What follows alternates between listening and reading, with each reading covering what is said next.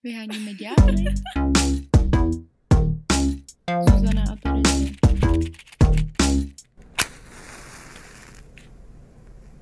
Zdravíme vás, dobrý deň, dobrý večer. Jsme ve studiu Go Out. Budeme sa dneska baviť o neplodnosti a budeme sa baviť medicínsky, by som chcela povedať, ale nie je to až tak, taká pravda. A snažím, budeme sa veľmi stručne snažiť uh, načrtnúť, uh, pri akých um, všetkých cestách by sa mohol stať nejaký problém s plodnosťou, respektíve aby ste sa stali neplodnou.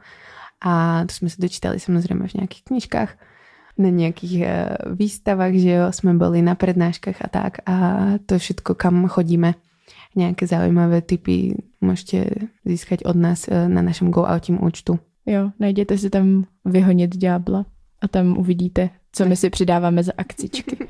Lajky a tak. Budeme se bavit teda o neplodnosti. Přemýšlela jsi někdy ty sama, jestli jsi neplodná? Jo, já tím, že jsem hypochonder vlastně trošku, tak, Dost. tak premýšľam nad všetkými chorobami, ktoré by som mohla mať a nad nejakými poruchami svojho tela. A samozrejme, že mi prišlo uh, na um aj neplodnosť a to v spojení s tým, že som, keď som bola v puberte, tak som holila strašne veľa marihuany a niekde som sa dočítala, že je to spojené s neplodnosťou. Neviem ako, neviem prečo, čo to ovplyvňuje, ale bojím sa toho, pretože som toho spojčila strašne veľa a myslím si, že možno niečo sa nevyvinulo tak, ako sa malo tej puberte práve. A samozrejme mám už 25 rokov a teda počet mojich vajíčok radikálne klesol za môj život. Už ich e, bude iba 80 tisíc za chvíľu. Takže... To jsou počty.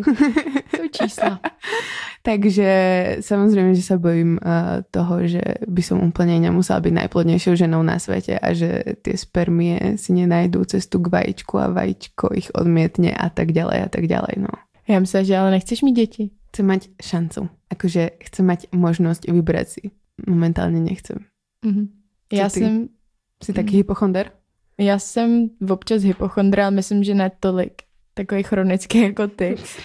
Ale já jsem taky přemýšlela nad tím, jestli jsem nebo nejsem neplodná. Občas nad tím přemýšlím, že já jsem třeba člověk, který chce vž- jako mít jednou děti. A vždycky jsem Celý věděla, manšaft. vždycky jsem věděla, že dítě chci, takže mám občas takový pocit, kolem mě hodně lidí říká, no já nechci dítě. A já úplně, to ve mně vzbuzuje myšlenky typu, že to určitě nakonec bude tak, že všechny tyhle ty budou extrémně plodný. Ano, to Který dosvedčujem. Zana už mi veští prostě budúcnosť s tromi deckami na krku. Tak a že já, která to chci celý život, tak si vytáhnu toho černého Petra a budu to já, Hmm. která nebude plodná, nebude schopná počít. Tak ja hádam, že sa to nedozvieme, až kým tu nebudeme tancovať s bruchami. Ale zatím dítě taky ještě nechci. A v budoucích několika letech to neplánuji. No ale myslí na to, hej, že ti klesá počet vajíčok. Já ne. Hej?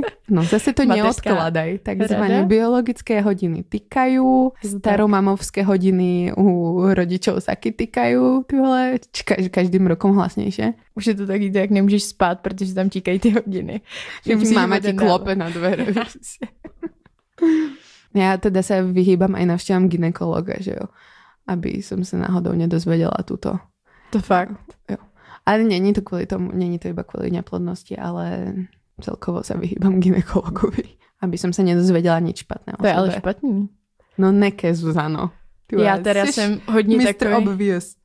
já jsem hodně taková v tomhle poctivá. Já chodím každý rok na No, to je to pravidelnou, hypochonder. na pravidelnou prohlídku. To není o tom být. Já si, já nevím, Se já kontroluješ. myslím, to se má dělat, tak to dělám. Já Mm. jsem správný občan. To je taková zmanipulovaná uh, farmaceutickým priemyslom akurát. Medikamen, uh, ľudského ženského tela. Hashtag medikanizovanie. No, o, o ginekologoch sa budeme baviť ešte niekedy na budúce. Je to široká, zaujímavá téma. Ale přijde mi, že celkově ten tlak na to, aby žena byla plodná, je ve společnosti docela vysoký. Že to cítím i já. A jak cítiš konkrétne tlak na svoju plodnosť? No je to takový, že se o tebe očekává, že Že tomu, že tomu muži prostě sneseš to dítě. Očekávají to, To se, to se očekává. zejména podle mě rodiče, tvoje i toho muže. A i ten muž. Jo, to je A jako... i ty vlastně nakonec. Vlastně i to dítě to nějak očekává. Jo. No, to je, ja to mám skôr zaškatul, zaškatulkované ako tlak na to mať deti. Nespojila som si to s tým, že to je tlak na, na tú plodnosť.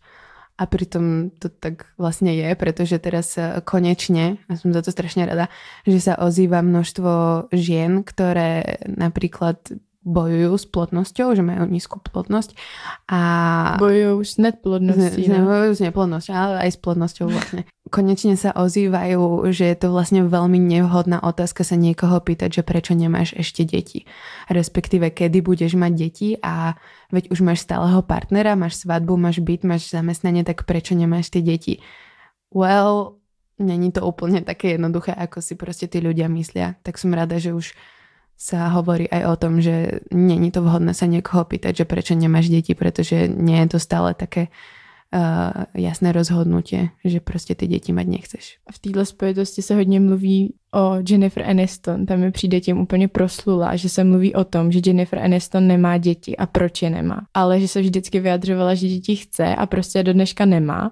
A je to já bych i řekla, jako v naší generaci, nebo třeba trošku je starší, taková nejslavnější celebrita, o který se v této spojitosti mluví. Mm-hmm. Že je teda asi neplodná. Je A kolem toho poprask prostě. na ňu, hlavne nechcem si ani predstaviť, aký vysoký tlak to na ňu musí Jo. vyvíjať. Proste celý svet rieši iba to, že či jej deloha alebo vajíčky, vajíčkovody a vaječníky Vejcovody. schopné Jo.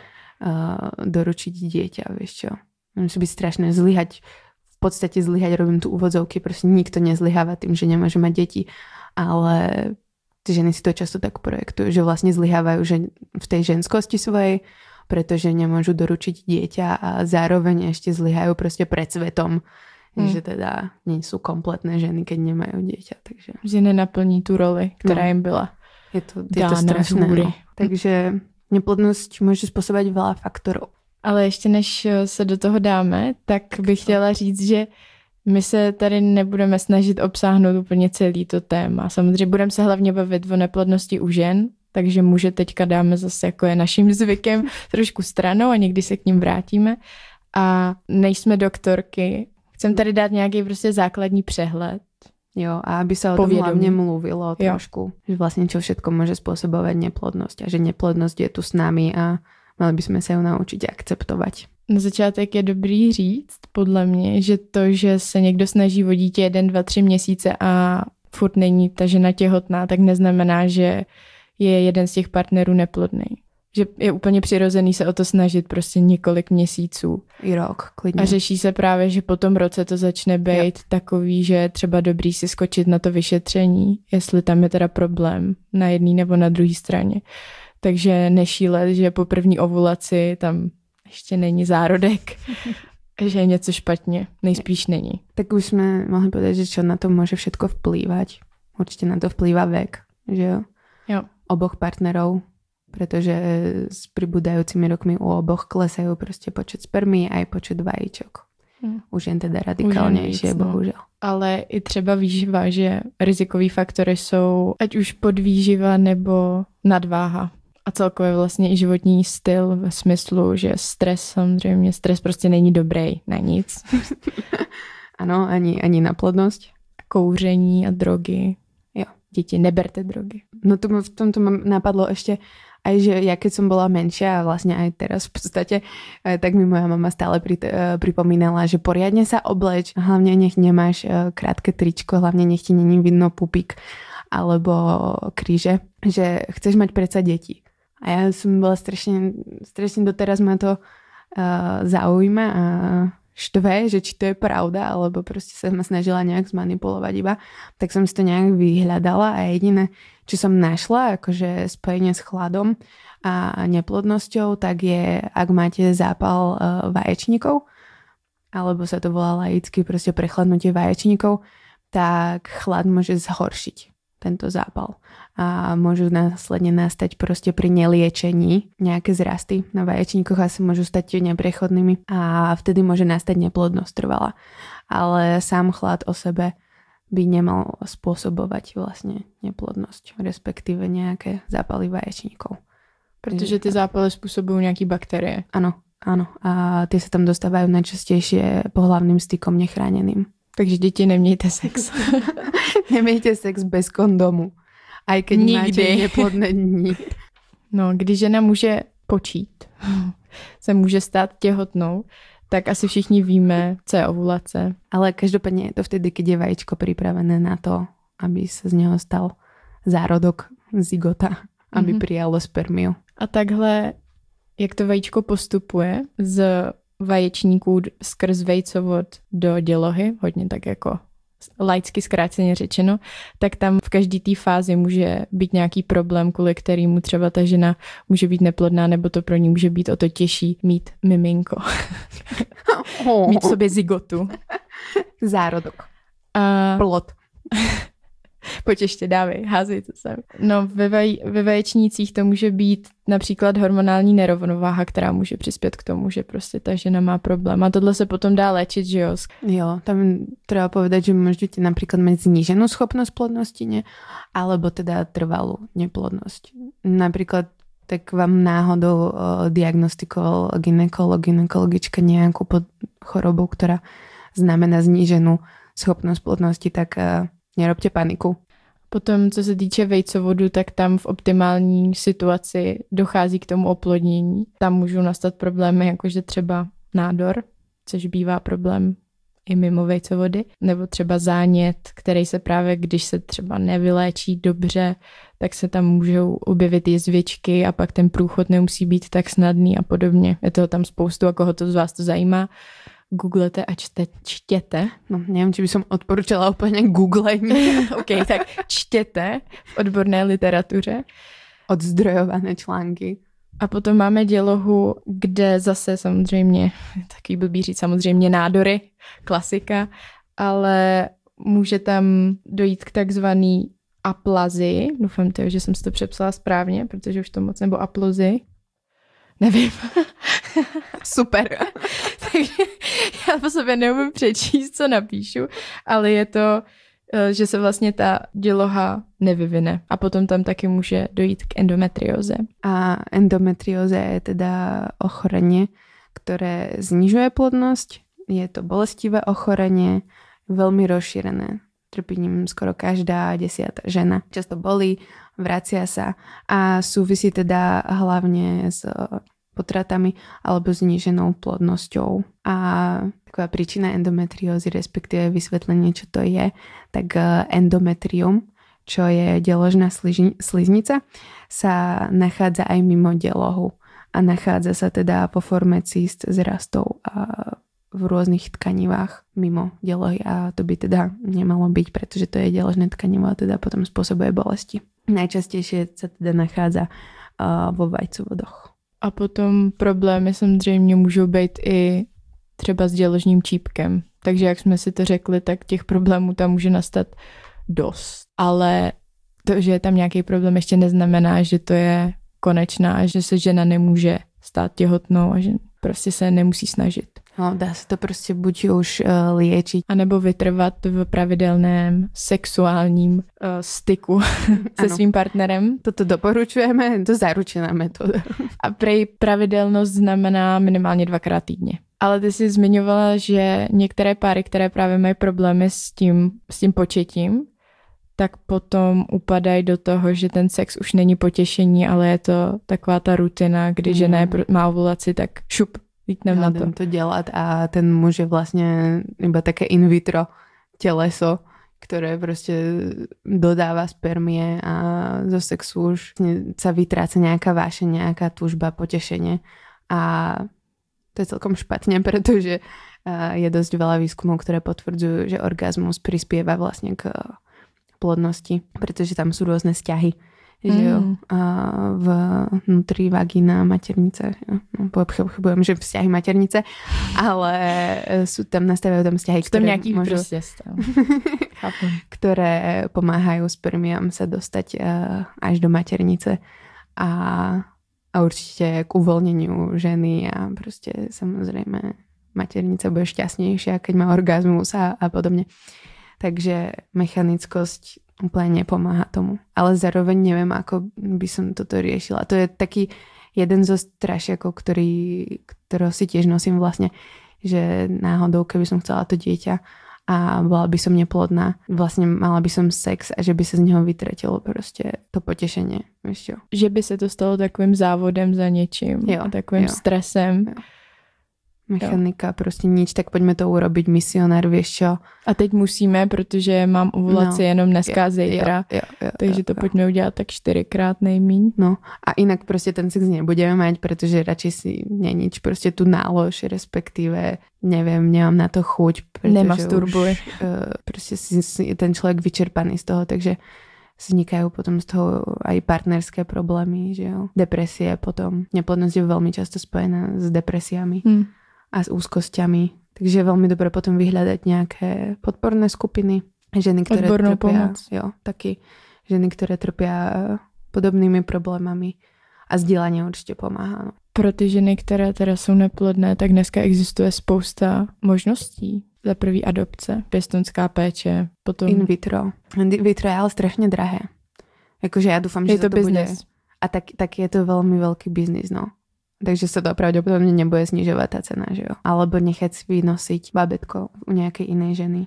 To je tiež uh, veľmi veľká finančná záťaž. Takže si to nebudú môcť eh, dovoliť akože všetky páry, no. Je to furt tak, že ne pro každýho adopce přichází v úvahu. Myslím si, že spousta lidí tomu úplně není otevřená. Chcú proste to, to predať, ten svoj genetický Jo, kód. chtějí namixovat ten genetický kód, no. Ja sa tu strašne mračím, pretože som tomu to nikdy neporozumela, ani tomu nikdy neporozumiem, proste prečo by niekto chcel odovzdávať svoje kody.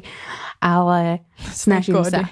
Snažím sa pochopiť, pretože je to prirodzené a je to asi normálne, že to prostě někdo chce robiť, no. Ve mně se to spíš tak bije, že v něčem to chci. Přijde mi hrozně fascinující vidět jako mix mých genů s mixem prostě jako s genama mýho přítele, ale na druhou stranu si pak říkám, že jako moje genetická zátěž je poměrně velká. Jestli to není až moc sobecký, tohle chtít jako šířit dál, jestli není fakt jako lepší si nějaký dítě vzít.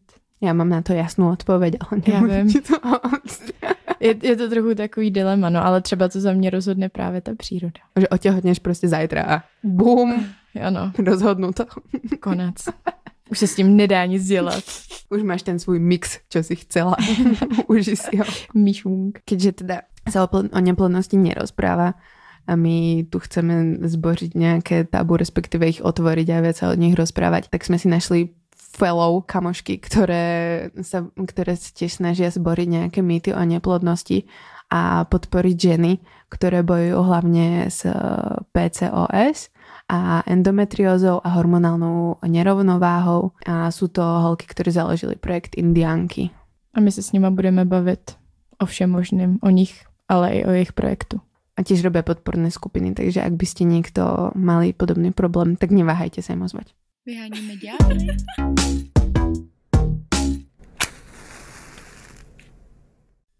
Ahoj Kájo, docela dobrá náhoda se stala. V pátek mi diagnostikovali PCOS. A včera na mě vyskočily vaše indiánky na Facebooku. Takže jste mi ušetřili spoustu googlení a stresu. Za to děkuju. Máte ty stránky moc hezky zpracovaný. Děkuju za to, že jste, za to, že o tom otevřeně mluvíte a podporujete tak nás všechny, které máme strach a nevíme, co se s námi děje a otevíráte oči těm, co tvrdí, že to nic není a nedovedou si to představit. Tak takovouhle hezkou zprávičku jsem našla na stránkách indianky.cz a tuhle tu neziskovku vlastně zakládali Anička a Kaja, který jsou tady se mnou ve studiu Go Out. A kromě to, této zprávy jsem tam taky našla takový slogan a tam bylo napsaný, že v našem kmenu se o tom mluví. Tak by mě zajímalo na začátek, holky, o čem se mluví ve vašem kmenu. O čem to celý je? Tak ahoj, my děkujeme za pozvání a v našem kmenu se mluví o neplodnosti. O neplodnosti, která je v České republice nebo i celkově na světě spíše tabu. Takže my jsme vlastně první neziskovka, která otevírá tohle téma. Vlastně tam máme i fotky, takže jsme vlastně veřejní a nemluvíme o tom jenom v uzavřených fórech nebo ve skupinách na Facebooku, jako to bylo do dnešní doby. A co je vaším cílem hlavním? Tak my máme cílů několik, ale v tuhle chvíli je to vlastně ta osvěta jako taková, kde právě eh, chceme těm holčinám, ženám a dívkám říct, že za prvý nejsou sami, a za druhý jim poukázat eh, tu pozitivní stránku tady těch onemocnění, protože samozřejmě i když to často přináší nějaká negativa, tak my na to umíme pohlídnout pozitivně a ukázat jim, že prostě jde s ním žít úplně normálně. A já jsem v té zprávě, kterou vám poslala nějaká vaše podporovatelka nebo fanoušička, mm. tak já jsem tam vlastně zmínila PCOS zkratku, což jsem si googlila, což vy radíte, že googlit nemáme, že to není jako dobře a že tam nenajdeme ty správné informace. A proto já bych vám ráda přečetla, co já jsem si teda vygooglila o syndromu PCOS. A vy mi pak řeknete, co na tom všechno je špatně, anebo nepřesně.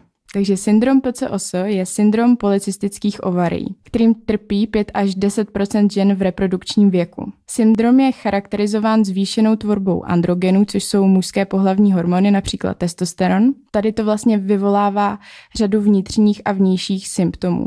Mezi ně se řadí například to, že tenhle ten syndrom ovlivňuje menstruační cyklus. Některé ženy vlastně menstruaci vůbec nemají a některé ji mají spíš nepravidelnou a například můžou silně krvácet.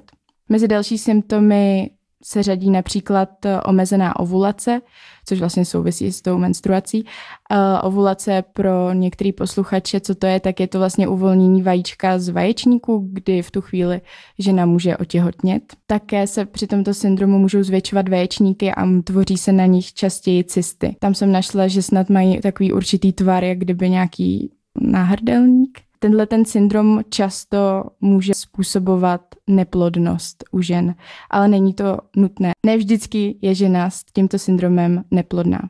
Co se týče těch vnějších symptomů, tak tam jsem našla to, že ženám více rostou chlupy, mají častěji aknózní pleť, trpí nadváhou, eh, můžou jim vypadávat více vlasy, můžou mít třeba mužnější nebo jako hrubší hlas. Co se týče příčiny tohohle syndromu, tak eh, ta není úplně zcela jasná, ale mezi možné varianty eh, se řadí například hyperinzulinemie, což je zvýšená hladina inzulínu v krevním oběhu. Takže tohle je můj Wikipedie a další dvě stránky, nějaká doktorka.cz. A mě by teď zajímalo, co všechno jsem teda řekla a co mi tam chybilo a co bylo špatně. Tak já bych začala tím, že tam není jakoby nic vyloženě špatně, ale možná tam nějaký informace chybí třeba ve smyslu toho, že když si vlastně žena přečte výčet těch syndromů, tak má najednou pocit, že bude trpět všema. Hmm. Což tak není. Někomu se projeví uh, některý z nich, samozřejmě někomu se může, můžou projevit všechny, ale jsou taky ženy, které to na sobě vůbec jako nepoznají, že něco takového mají a pak na to přijdou až buď ve souvislosti s tím, že jim to řekne ginekolog, uh, nebo nemůžou mít dítě, nebo uh, například jedna z mých kamarádek, která tady ten syndrom taky má dle lékaře, tak vlastně žádný z těch symptomů, který si zmínila, nemá. Tím je vlastně eh, PCOS úplně jako nevyspytatelné, protože se nedá, nedá se úplně poznat. Nejhorší pro ženu je, když si PCOS sama vygooglí a přesně najde všechno to, co ty teď si tady vlastně, vlastně vyčetla. Jak to na tebe eh, jako působilo? Byla jsi z toho třeba vyděšená? Mm, vyděšená asi ne, ale byla jsem překvapená, právě tím, jako kolik těch symptomů tam potom je, kolik toho vlastně se teda ženě děje. A představa, že tohle, co přesně jak říkáš, mi třeba doktor oznámí ve 14 letech, kdy vnější působení člověka je to nejdůležitější. A já si přečtu tohle na Google nebo jako na internetu, tak si myslím, že bych jako byla hodně vyděšená. Protože to zní, že budu celá chlupatá, budu se potit, ještě mi do toho jako vlasy budou vypadávat a nebudu ještě neplodná. A... Co se týče těch příznaků, tak um, třeba my už jsme měli jedno setkání s indiánkama a tam nadváhou nikdo netrpěl. Tam nebyla ani jedna indiánka s akné, tam nebyla ani jedna indiánka, která by měla mužské rysy. Jo, takže tohle je opravdu jako nevyspytatelné. Žena nemusí mít opravdu nic, žádné příznaky, nemusí to na, na ní být vůbec vidět. A právě s tím souvisí i takové deziluze, které o to mají lékaři. Třeba já jsem se to vlastně dozvěděla tak, že jsem eh, vlastně ve 14, ve 13 letech eh, padaly mě vlasy, měla jsem hodně velké akné, ženy dostávaly kolem mě menstruaci, dívky a pořád nic. Ani jsem neměla úplně jako o, ženské tvary, když to tak řeknu. Spíš jsem byla taková kost a kůže a právě jsem začala googlit. No a právě to mě odkázalo na PCOS. Já jsem tam viděla všechny tyhle příznaky, které si teď vyjmenovala, což je pro dívku ve 14 letech eh, docela šok. Hmm. Je to, je to jakoby trauma, co jsem, si, co jsem se odnesla. Na 10 let jsem si to úplně uzavřela, nikomu jsem o tom neřekla, ani vlastně lékař mě to nepotvrdil, ale já jsem věděla celou dobu, že to mám. A asi před dvěma lety jsem přišla za svou ginekoložku a, a říká mi, že to prostě mám a že už bych to měla začít řešit. Ona se na mě podívala a řekla, vy to nemáte, vy to nemáte, vy, vy nejste obézní, vy, vy nemáte mužské rysy, vy vypadáte dost žensky, to nemáte.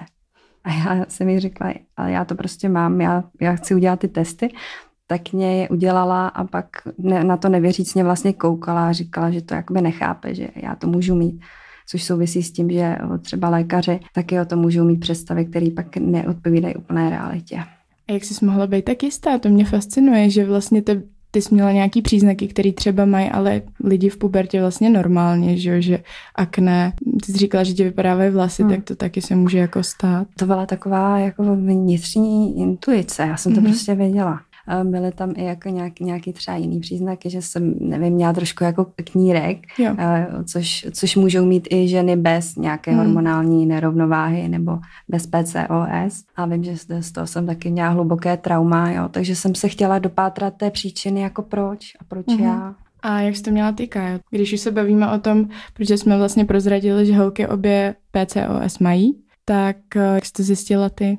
Já ještě předtím, než řeknu ve zkratce ten svůj příběh, tak bych, protože se to toho příběhu týká, ještě chtěla doplnit, že vlastně, když jsem si znova připomněla, co ty jsi tam zmínila za ty symptomy, tak tam byly úplně vynechaný ty psychický, který s tím taky hodně souvisí a je to teda nejenom nějaký stavy úzkosti nebo deprese, ale třeba se jedná i o nespavost. To právě souvisí eh, docela hodně se mnou, protože já jsem na, na to, že mám PCOS, přišla vlastně díky svojí tehdejší ginekoložce kolem 21, myslím, že by bylo, když jsem poprvé po dlouhé době eh, vysadila antikoncepci, vlastně po rozchodu s přítelem, když jsem si řekla, že jako nemá cenu to do sebe spát. Nějaký čas menstruace nepřicházela, zhoršila se mi hodně pleť, ale tu dobou jsem si říkala, že Eh, jakoby to není nic zvláštního, že když člověk prostě vysadí prášky, takže nějaký procesy se v tom těle dít budou a nějak zvlášť jsem to neřešila, když už to ale pokračovalo půl roku. Zároveň jsem tu pleť, protože to bylo hodně špatný, řešila jakoby s dermatoveneroložkou, ta nevěděla co, protože jsme prostě zkoušeli, nic nezabíralo.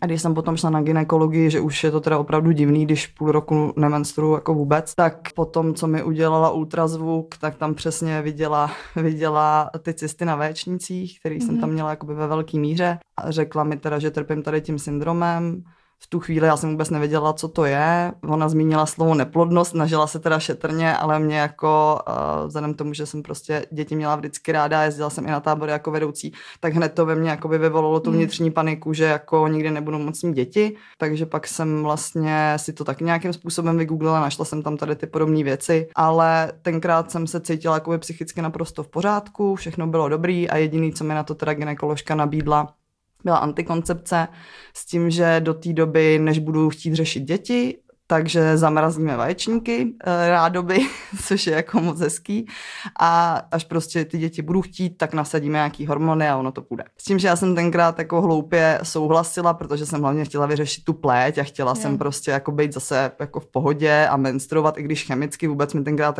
nedocházely ty důsledky, Slepě jsem teda řekla, že jo, že to budu brát a vlastně dalších x let uh, jsem tu antikoncepci brala. Pak vlastně následkem toho, že se v rodině zjistila plicní embolie, museli mě testovat na vysokou srážlivost krve, která se neslučuje s braním antikoncepce, hmm. tak když se u mě vlastně uh, tady ta nemoc další taky identifikovala, tak eh, jsem věděla, že jako bude stop antikoncepci, že už to prostě nebudu moc furt brát. No v tu chvíli samozřejmě obrovský jako vykřičník v hlavě, samozřejmě ze začátku hloupě spojený jenom s tou vzhledovou stránkou, že mm. jako, že já zase budu mít to akné a teď mi vypadají ty vlasy, znova jsem si po těch letech přečetla ty symptomy, že jo, zase jsem se opětovně zhrozila, ale říkala jsem si, ne, třeba to teď bude jiný, mám trošičku jiný životní styl, protože no, v některých těch zdrojích bylo uvedeno, že vlastně třeba určitá dieta nebo e, sport, že s tím je taky spojený, tak jsem si říkala, jo, teď víc sportuju, jim víc zeleniny, tak to je, prostě třeba se takhle neprojeví. No a pak uběhly tři měsíce vlastně od toho, co jsem vysadila antikoncepci a tentokrát eh, se to začalo, jak ty ostatní symptomy, kromě toho, že jsem neměla menstruaci, se nějak zvlášť neprojevovaly, ale pak se mi to hodně jako podepsalo na psychice a vlastně mhm. tou dobou já jsem řešila, že jsem měla dvě práce na jednou, bylo toho docela hodně, já jsem si to ještě hned jako po škole hodně brala ty věci, hodně jsem to řešila a začala jsem prostě trpět úzkostma a depresema. Skončilo to tak, že jsem kvůli tomu musela vlastně předušit práci, kterou jako jsem v té době prostě nebyla schopná vykonávat, protože se mi k tomu připala ta nespavost a když člověk nespí, tak se mu ty psychické stavy ještě o to zhoršujou. Takže jsem tady to úplně, jakoby tady tu část prostě takhle za sebou zavřela, vypořádávala jsem se s tím nějakým jakoby způsobem, ale věděla jsem, že prášky to tentokrát za mě nevyřeší, že prostě musím začít něco dělat, něco jiného, protože takhle být nemůžu, neustále jak smutná, že jo, v depresi ještě, ještě pak uh, samozřejmě čím je víc člověk víc ve stresu, tak ty ostatní symptomy se projevují daleko hůř, hmm, jo, takže, jo. takže třeba já jako nemám tam, nemám tam tu obezitu, jak jsme, jak jsme zmínili s Aničkou, že i jako na tom setkání nebyla žádná holčina s obezitou, ale měla jsem tam to padání vlasů, akné, a ta amenorrea, což je vynechávání menstruace. Takže jsem prostě věděla, že s tím musím něco udělat a začala jsem teda se s, s jako všema směrama, ať už tu hormonální jogu jsem si udělala, jako byla na tom víkendovém kurzu, bylinky, změna stravy, sport a takhle jsem se jakoby snažila jet ty věci, aby jsem se nějak nahodila zpátky. A musím říct, že to jako zafungovalo ale není to lusknutím prstu, takže tím jakoby chtěla všem, co třeba teď jsou v té fázi, kdy teprve se odhodlávají k tomu, že začnou, že začnou jakoby bojovat tím přírodním přístupem, tak ať prostě vydržej, protože se to jakoby vyplatí, ale trvá to. Mně to třeba trvalo tři čtvrtě roku než hmm. se to nějakým způsobem jakoby obnovilo. Celý ten cyklus a i jakoby já, než jsem se prostě nahodila spát. Takže, Takže tak. je to vlastně i celkově o té změně životního stylu. A celkově o nějakém tom přístupu sama k sobě, a mě právě zase si říkala, tak eh, já jako malinko odbočím, než se zase vrátím, protože mně přijde, že to, co si říkala, je relevantní nejen pro lidi, co mají teda syndrom policistických ovarí, ale že to může být relevantní pro kohokoliv, kdo má nějakou vlastně ať už je to nemoc třeba genetická nebo poruchu nebo prostě cokoliv, protože já třeba nevím o tom, že bych tenhle syndrom měla, mm ale mám eh, zase esenciální tremor po tátovi, což je taková neurologická zase porucha. A to, co popisuje, že vlastně úplně to samé, co jsem jako prožívala já, akorát samozřejmě to ten průběh té nemoci. Já ani nevím, jak tomu jako říkat, poruchy, něčeho mm. takového. Tak jak to probíhá, tak je prostě jiný, ale ty, to, co člověk prožívá, je vlastně téměř stejný. Jo. Nejdřív je to těžký, člověk propadá do nějaké jako sebelítosti, do nějakých úzkostlivých eh, stavů a potom je to o tom, jak se rozhodne s tím naložit. Takže mi přijde jako super, jak jste řekla, protože to fakt je relevantní napříč různými problémy různých lidí. A chtěla jsem se ještě zeptat, jak je to teda přesně s tou neplodností. Protože znamená to teda, že když mám ten syndrom, tak znamená to, že jsem neplodná, nebo to může znamenat, že dítě mít můžu, ale je to třeba těžší?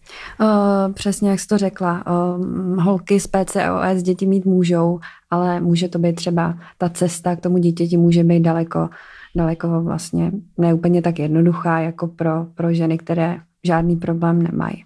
Může se stát, že teda vám řekne doktor nebo doktorka, že vy to máte v takovém stádiu, nebo máte to tak, že vy prostě mít dítě nebudete. Osobně se mně to nestalo. Mně třeba moje lékařka řekla, um, to už umíme, jakože mm-hmm.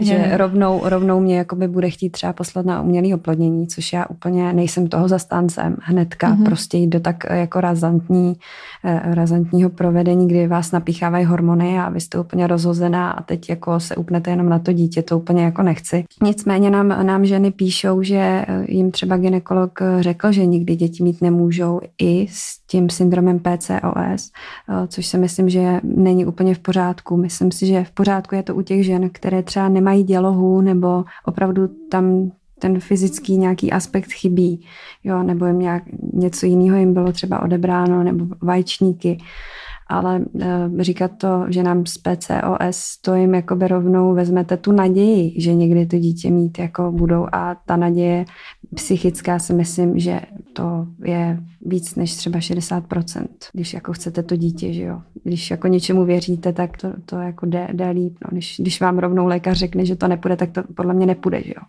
A vy se teďka vlastně společně zabýváte nějakou takovou osvětou a tím, aby se o tom začalo víc mluvit, protože jako 5 až 10% žen v reprodukčním věku je dost hodně. A já si musím přiznat, že jsem o tom slyšela jako jenom hodně povzdálí mm-hmm.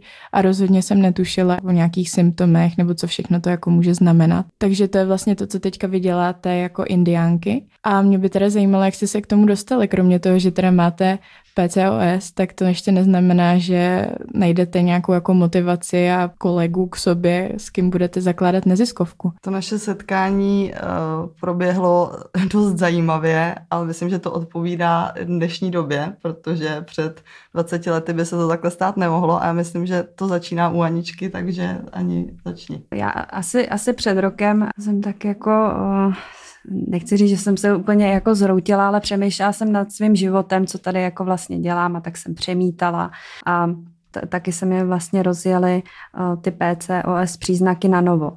Že já jsem to jako utichla antikoncepcí na 10 let, ale ono se to začalo ozývat i přes prášky, nějaký padání vlasů, mm. ani ne tak jako akné, ale spíš ty vlasy, vypadaly mě jich půlka tam byly i takový jako dost špatný psychický momenty, když už jsem jako fakt nevěděla, co mám dělat a nějak jsem jako by přijímala i tu představu, že prostě budu holohlavá. V tu chvíli jsem si řekla, tak, tak ty máš dvě možnosti. Buď se tady budeš prostě utápět eh, v depresi, nikdo to nebude vědět o tobě, a nic s tím prostě jakoby neuděláš a budeš se litovat.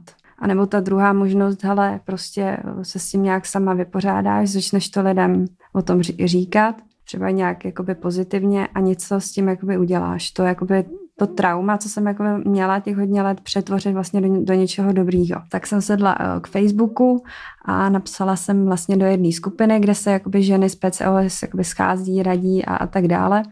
Uh, že už, že už mě došla právě trpělivost a jestli by se mnou nechtěl někdo udělat nějaký prostě projekt nebo osvětu a na což se ozvala Kája, a já jsem měla tou dobou, kdy jsem si to četla velice dobře naladěná v tramvaji a když jsem si to přečetla, tak jsem se nad tím jako zamyslela a říkala jsem si, jako proč ne, to tady vlastně hrozně chybí. Mě samotný, že tou dobou, kdy to tam vlastně Anička psala, což je minulý jaro, tak tou dobou já už jsem byla podle mě asi rok a půl eh, jakože v pořádku, jako dle sebe, že už jsem se prostě potom jako rádoby nahození a cítila jsem se dobře, ale říkala jsem si, to tenkrát by mi to prostě hrozně pomohlo, že jako mm-hmm. mi chyběla ta podpora nějaký komunity o tom, že bych si mohla s někým napsat prostě, eh, že prožívá to samý a cítit se v té situaci jakoby míň sama. A zároveň uh, jsem si sama po tom, co jsem to jakoby zvládla překonat díky té hormonální joze a těm ostatním věcem, tak jsem si i tak jako v hlavě říkala, že třeba časem bych si udělala kurzy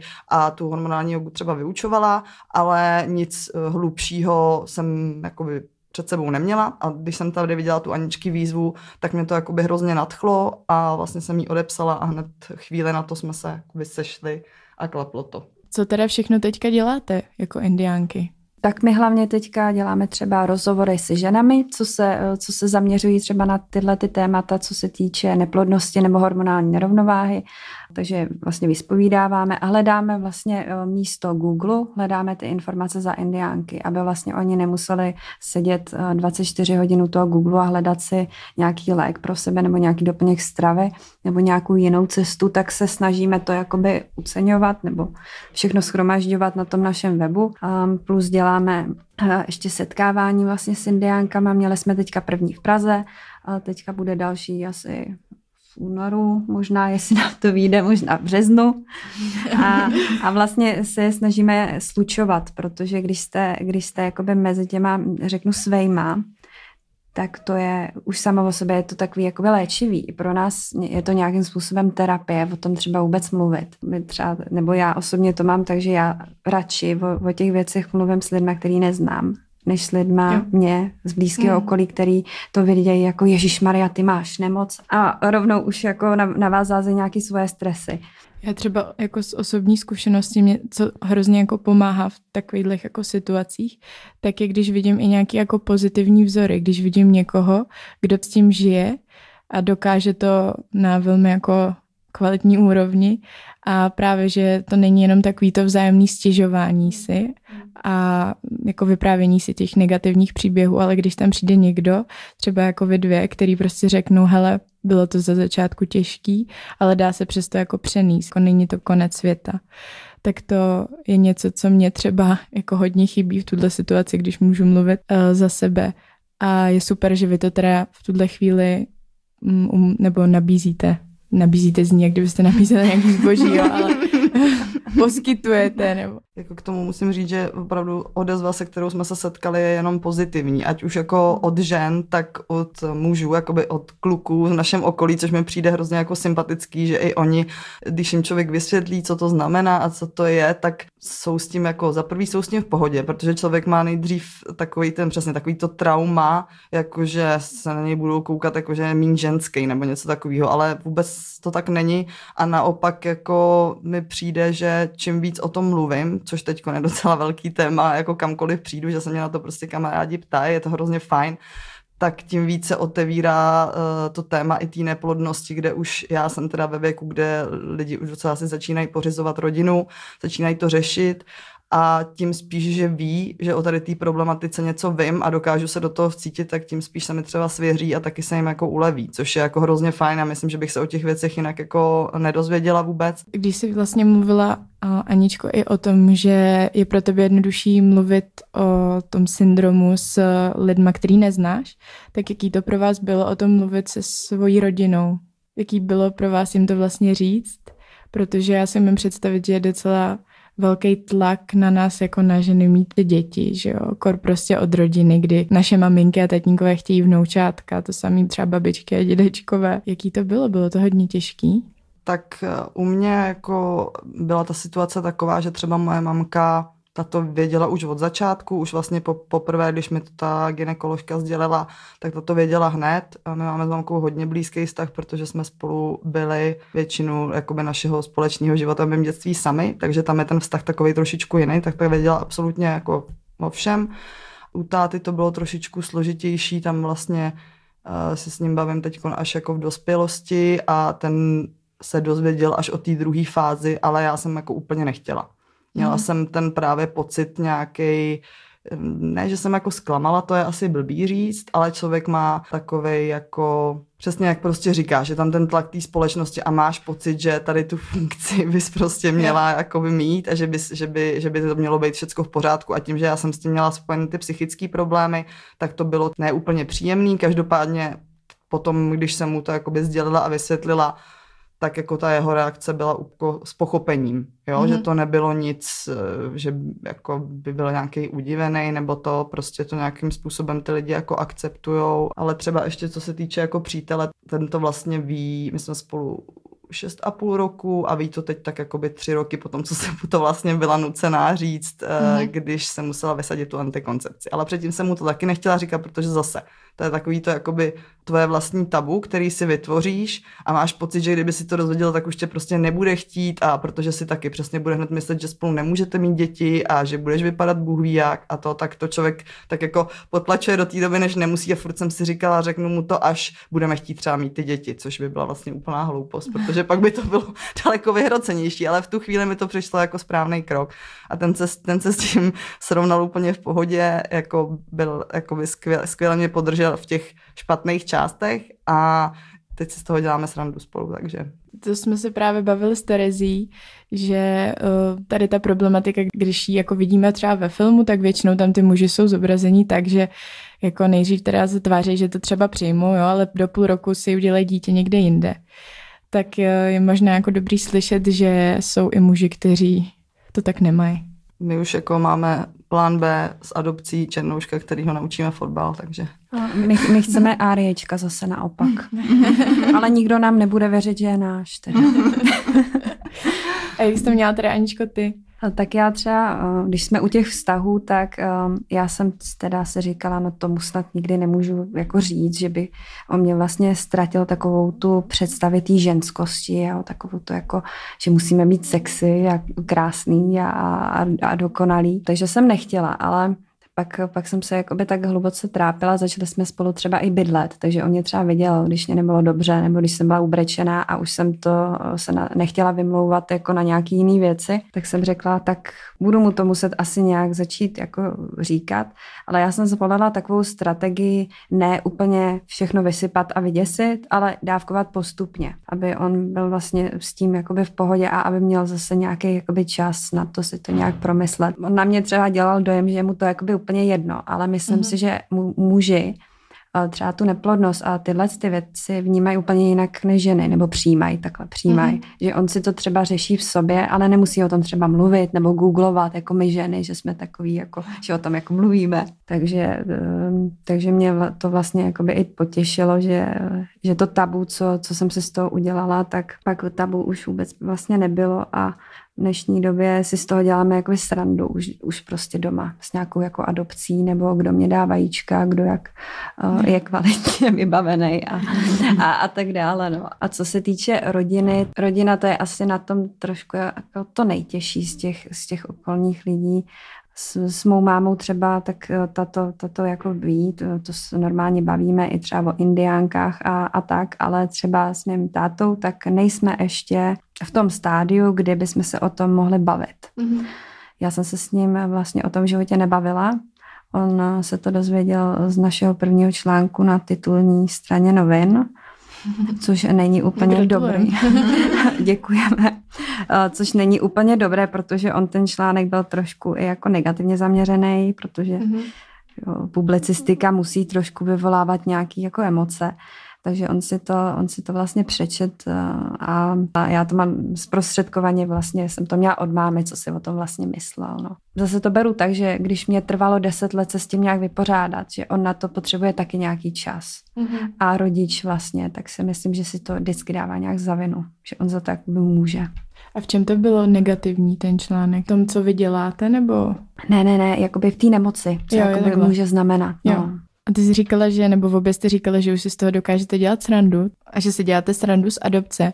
Máte tu adopci opravdu jenom jako srandu nebo jako jednu z možných variant? Jako třeba já to mám opravdu jako volbu, pokud to nepůjde, jo. pokud to nepůjde přirozeně, tak ne, že bych někomu jako chtěla ne vytýkat, ale chtěla vymlouvat IVF, to ne, ale sama A IVF to úplně je nechci. teda umělé oplodnění. Ano, ano, IVF je umělé oplodnění, ale sama, sama vím, že to nechci, takže pokud to nepůjde tou přirozenou cestou, tak jsem pro adopci. Těch dětí, mm-hmm. který potřebují fan rodinu, myslím, že je dost, takže. A v takovém e-mailu, kterým jste nám poslali, tak jste zmínili, že je vlastně docela velký biznis, ta jako léčba nebo to starání se o ženy, které mají eh, PCOS tak můžete jenom k tomu něco třeba dodat?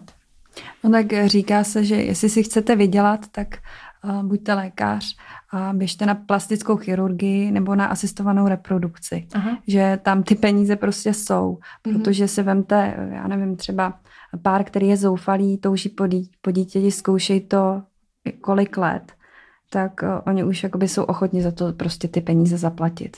Jo, už, už vlastně se nechtějí, nechtějí trápit. Na jednu stranu si myslím, že ta možnost je úžasná, jo, mít ty děti. Na druhou stranu, uh, co jsme měli třeba možnost vidět, ženy, které tohle podstupují, tak uh, ty jsou psychicky jakoby třeba občas fakt jako rozebrané. Jako mm-hmm. úplně jako na, na tom samém dně je to způsobené těma, těma umělýma hormonama a tak dále. Takže na jednu stranu je to úžasná věc, na druhou stranu je to business. Tady v České republice Corp, když tady je největší síť vlastně IVF, uh-huh. co, co se týče rozlohy, myslím. Jsem právě jezdí dost i za zahraničí klienti, aby jo. to podstoupili tady vlastně ten zákrok. Ale já myslím, že biznis se z toho dá udělat nejenom v rámci té neplodnosti jako takový, ale celkově, co i sami jsme si vyzkoušeli různé produkty, Eh, produkty, ať už se to týče těch doplňků stravy, nebo bylinky, nebo různé eh, věci na akné, věci na vlasy. Prostě člověk, jelikož mm, každému zabírá něco jiného a člověk musí experimentovat a najít si to svoje, tak se do toho taky dá nasypat dost peněz, což Jo. jako samozřejmě třeba ty bylinky, to jako tam si myslím, že ta cena není nějak extrémně nasazená, ale prostě jsou, jsou přípravky, kde to stojí dost peněz a člověk to pak jenom jakoby vyhodí, protože zrovna jemu to neúčinkuje. Jo. Jo. Takže Já, já mám třeba uh, asi 20 šampónů doma, kdyby někdo neměl, neměl šampon, tak, tak bych to mohla i prodávat, protože jsem opravdu, jak mě padaly ty vlasy, tak Zkoušela. člověk vyzkouší úplně všechno. Někdy jsou takový ty sbírky, pro, jakože kosmetických potřeb pro ženy. Tam tam, bych měla- určitě. Tam bych měla jít asi. A vlastně skrz to všechno dá se říct, že vám to teda něco do života dalo? Já třeba eh, teď, když to hodně přeženu, tak uh, musím říct, že v tuto chvíli, v téhle fázi mého života můžu říct, že je to asi to nejlepší, co se mi v životě stalo. Poznala jsem se a odkrylo mě to dveře do nějakých jiných sfér, od knížek po lidi, což si myslím, že kdybych takovýhle problém neměla, tak, um, tak to nevím. A myslím si, že to souvisí s každým nějakým um, handicapem, jak ty, ty říkáš, s, s každou nemocí, s každým syndromem, že vlastně člověk si šáhne na nějaký dno, ale zjistí, zjistí tam zase něco, co, co by nemohl, jakoby, kdyby, kdyby tam nebyl. Mně přijde, že vlastně často takováhle zkušenost i zvyšuje nějakou jako empatii, citlivost vůči ostatním lidem. A právě, že se to netýká jenom toho konkrétního syndromu, který člověk má, ale jde to napříč těma dle jako problémama a handicapama, co mají ostatní lidi. Jak to máš ty, Kájo? já myslím, že tady tomu jako s tebou můžu jedině, jako sou, můžu jedině souhlasit. Prostě člověk tím, že si prošel nějakým tím procesem a přesně ví, že to vyžaduje čas, ví, že to vyžaduje trpělivost a tak trošičku se umí vžít do lidí, co si něčím podobným procházejí, ať už se to týká jakoby čehokoliv. To na někoho, do někoho se jakoby vcítit a vyslechnout ho, tak to prostě se tady z té pozice, když to takhle řeknu, dělá líp. Jo? Mhm. Mm-hmm. Je to jakoby špatně řečený, ale, ale prostě je to, líp se na to člověk jakoby naladí. Ještě tak nějak na závěr, chtěl byste něco vzkázat lidem, kteří třeba ještě teďka v tuhle chvíli mm, s něčím podobným v sobě bojují nebo mají zkušenost? Tak já bych, já bych chtěla říct, že eh, ženy, eh, které třeba trpí tímto syndromem a stydí se za to, nebo jsou to mladé holky, tak se nemusí bát, že eh, ve stádiu, ve kterým jsou teď, tak nemusí být navždy. Všechno to vlastně jde s tím, s tím dospíváním. A co vypadá jako hrozně horký a hrozný trauma, tak eh, v závěru být ani vůbec jakoby nemusí. Trošku si z toho to trauma děláme my sami, že máme nějakou představu o sobě, eh, Hmm. která je způsobená taky tlakem společnosti, reklamama. Jo, ty tlaky na ženu jsou vlastně velký. Ale v závěru, když o tom začne žena mluvit se svým okolím, tak je třeba překvapí, že za prvý to okolí to třeba vůbec nezajímá. A, a nebo v tom vůbec vlastně nevidějí to, co, co ta žena, to negativní. Takže si chci říct, aby, aby se prostě nebáli a aby si přijmuli takový, jaký jsou, protože jsou to ženy, jsou to krásné ženy a to je asi všechno. Vy jste tam zmínili, že si vlastně někdy říkáte víly z knírky. Kájo. No, jsou to právě, právě výly z kníry byla jedna taky možnost, eh, protože my vlastně, když jsme brainstormovali nad tím naším názvem, který nakonec teda vygradoval v to, že jsme indiánky, tak jsme měli spoustu nápadů a právě tady ten eh, návrh přišel od mýho přítele, který má vždycky takový, takový různý vtípky a tím, že jako on ví, samozřejmě já nějaký ten malý taky mám jako takový světlý knírek, no, tak to ale já mám taky, ale-. To... ale spíš právě tím, že já jsem to jako, jako že když jsme se doma bavili o těch symptomech, co všechno může, Hmm. symptomech, co všechno může být, tak jsem mu tady to říkala jako jeden symptomů a vzhledem k tomu, že Anička vlastně má ještě blok, který je výlaz PCOS a ze začátku jsme operovali s tím, že bychom si tam to slovo víly chtěli nechat, protože se nám to tak jako líbilo, tak on právě navrhl, jako, že by to mohly být víly z kníry, že by to bylo jako pro ty ženský relevantní, ale pak jsme Se si zase líbí. říkali, pak jsme si zase říkali, aby se některý, eh, který je to opravdu třeba trápí, tak aby jako z toho nebyli uražený, protože jsme Jasně, věděli, jestli no. si z toho dokážou udělat srandu nebo ne, že jo, to je prostě každý to má jinak. Ještě bych možná chtěla říct, uh, prosím vás, nesmějte se ženám, uh, k- které mají třeba knírek, protože to neznamená to, že by se o sebe třeba nestarali, Mhm. ale opravdu za to třeba nemůžou a můžete jim způsobit nějaký jakoby trauma, když se jim budete smát, jako se to stalo třeba mně. A není to, není to jakoby um, neojedinělá záležitost, o čem tady vlastně mluvíme celou dobu, um, trpí tím třeba i řada slavných osobností, jo, k- Mhm. krásných modelek, uh, to jsou prostě krá, krásné ženy a taky mají tenhle, tenhle syndrom, třeba Victoria Beckham můžu tady Mhm. jmenovat. A takže ta neplodnost obecně, tak třeba endometriózu zase měla Marilyn Monroe, to se málo kdy ví, která prodělala několik potratů. Jo. Michal Obama má, um, má děti z IVF, umělého oplodnění, takže tahle problematika tady je, jenom se prostě o ní nemluví a zvlášť v České republice se o ní nemluví. Takže to změníme. Ano, doufáme. To my taky doufáme. Já moc děkuju Aničce a Káje, indiankám. Eh, mrkněte na stránky indianky.cz, negooglete, hoďte to rovnou do vyhledávače nahoře. A jo, já vám holky moc děkuju, děkuju za to, co děláte. Myslím si, že to je u nás tady v Česku potřeba. Takže vám držím palce, ať se daří i dál a pokračujte v tom. Děkujem za pozvání. Přesně tak, děkujeme moc.